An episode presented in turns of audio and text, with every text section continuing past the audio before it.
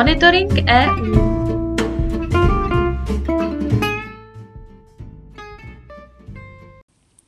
Zastoupení Jihomoravského kraje při Evropské unii vám přináší i tento týden ty nejnovější informace o dění v EU.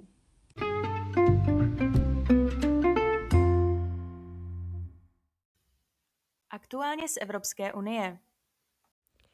Končící české předsednictví v Radě Evropské unie si od analytiků působících v Bruselu vysloužilo pozitivní hodnocení. Trojice expertů v rozhovoru s ČTK ocenila, jakým způsobem Česko přistoupilo k usměrňování debat mezi členskými státy a vyzvihla dosažené dohody týkající se podpory Ukrajiny nebo klimatické politiky. Zároveň experti doufají, že Česká republika bude na unijní scéně aktivní i po předání předsednické štafety Švédsku. Pochvalu si končící předsednictví vysloužilo také od unijní špiček. Za velmi aktivní a angažované jej označil předseda Evropské unie Charles Mitchell. Šéfka Evropské komise Ursula von der Leyenová vyzvihla excelentní práci, spolupráci s Českem a uvedla, že Evropa má vůči němu dluh kvůli práci, které odvedlo. Ztráta 6,3 miliardy eur z evropských kohezních fondů. Tak zní ortel pro Maďarsko, který stvrdili písemnou procedurou v radě jeho evropští kolegové.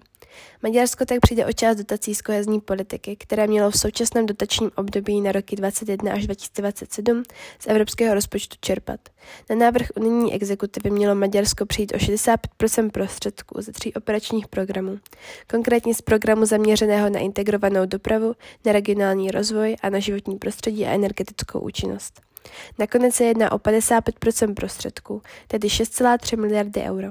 Maďarsko má navíc zablokované také prostředky z pokrizového fondu obnovy, a to ve výši 5,8 miliardy euro. Ve střednědobém horizontu se tak země ocitne bez celkem 12,1 miliardy eur z evropských peněz. Česko se letos výrazně posunulo v evropském žebříčku vyspělosti v oblasti otevřených dat z loňského 23. místa na 12. místo. Vyplývá to ze zprávy Evropské komise Open Data Maturity Report in Europe, která členské země hodnotí v oblasti otevřených dat a informací veřejného sektoru. Výsledky oznámil místopředseda vlády pro digitalizaci Ivan Bartoš. V kategorii měření dopadů otevírání dat podle Bartoše Česká republika obsadila dokonce první příčku. Další dobrou zprávou podle Bartoše je, že v Česku lidé využívají už 11 milionů tzv. identitních prostředků, tedy nástrojů elektronické identifikace. Snahy o rozšíření užívání elektronické identity jsou i na evropské úrovni. Podle cíle Evropského programu Digitální dekáda by do roku 2030 mělo mít evropskou EID k dispozici až 80 obyvatel členských států. Novou funkci poradce pro národní bezpečnost zřídila na středečním zasedání vláda. O začátku příštího roku ji obsadí nynější poradce premiéra Tomáš Pojar. S vytvořením funkce počítá vládní programové prohlášení. Před dvěma týdny ho schválila i Bezpečnostní rada státu. Podle Fialy podobná funkce v Česku dlouhodobě chyběla. Poradce bude působit při úřadu vlády a bude odpovídat premiérovi. Jeho jmenování a odvolání náleží vládě. Podle programového prohlášení vlády jde od nadrezortního koordinátora pro záležitosti hybridních hrozeb, dezinformací a dalších závažných, závažných nadrezortních bezpečnostních problematik. Má zajišťovat mimo jiné spolupráci spravodajských a bezpečnostních složek a jejich efektivní postup.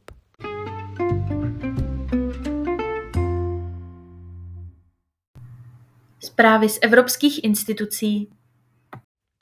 Evropská unie přiškrtí ceny plynu. Vyplývá to z dohody zemí Evropské unie, kterou vyjednalo české předsednictví.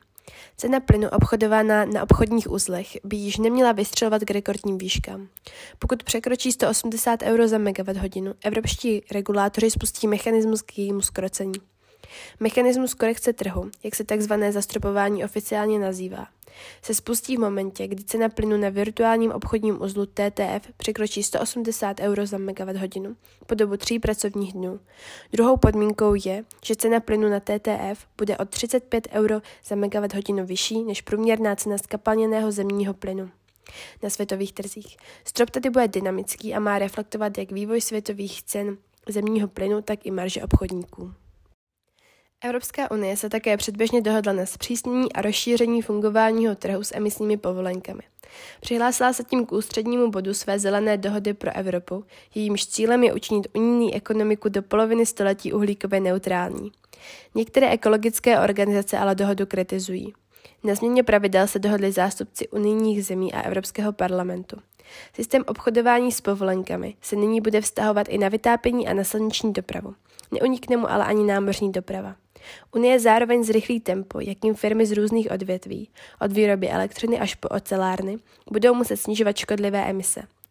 Do konce desetiletí by je měly sektory zahrnuté do povolenkového systému snížit o 62% proti hodnotám z roku 2005, kdy Evropský emisní blok obchodování vznikl. Ekonomické dopady přechodu na čistší energetiku má spotřebitelům pomoci zmírnit také nově zřízený klimatický fond.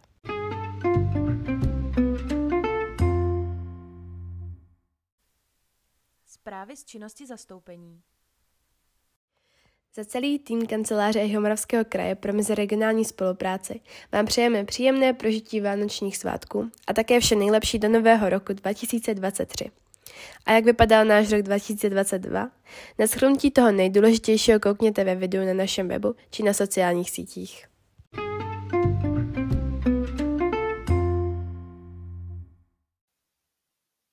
Monitoring EU si také můžete přečíst na našich webových stránkách www.kjmk.eu